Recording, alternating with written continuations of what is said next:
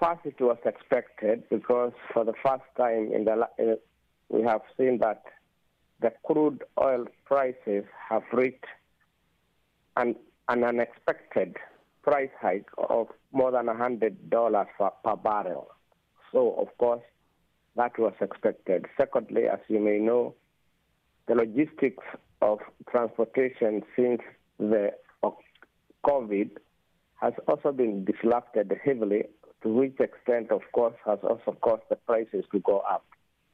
Thirdly, as you may know, the conflicts in Russia and Ukraine is affecting quite huge economic uh, challenges that are not yet even unfolded, meaning it may even be the case in the very near future, you may see prices go up again.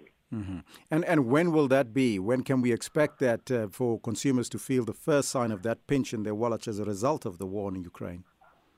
Normally, there is what we call the lag. Lag means because of the inventory that countries are holding, it may take a few more weeks, but I do expect if we don't resolve this war in Europe within the next three, four weeks or so, prices of quite a lot of goods.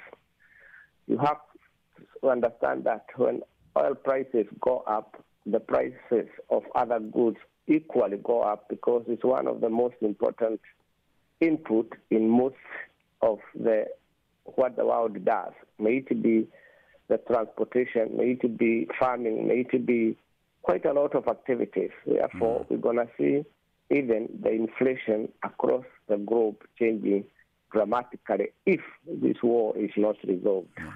Uh, uh, doctor, we see ever growing cost of living um, that's already have an impact on our struggling uh, uh citizens.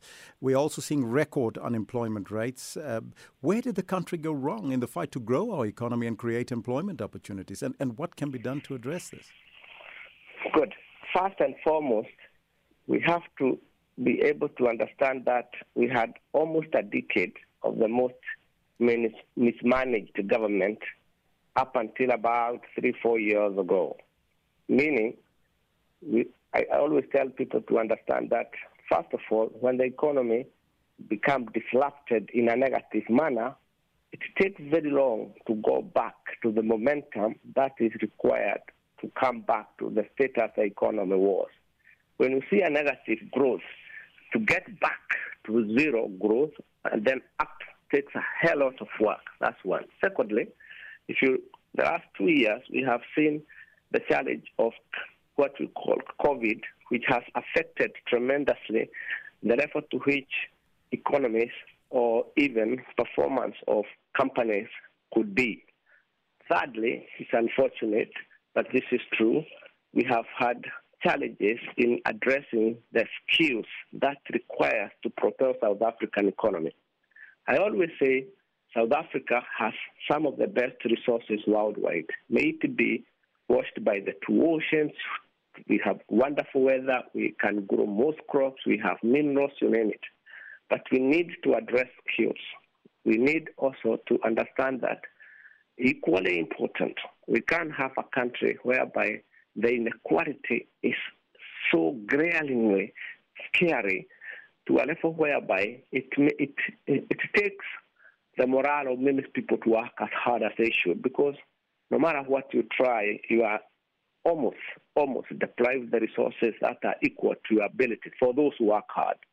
However, yes. we must also understand that what we are seeing now and what I have seen with the new government and what we are reading, the yes. way they are fighting corruption, it may, we may see changes in the momentum it's unfortunate.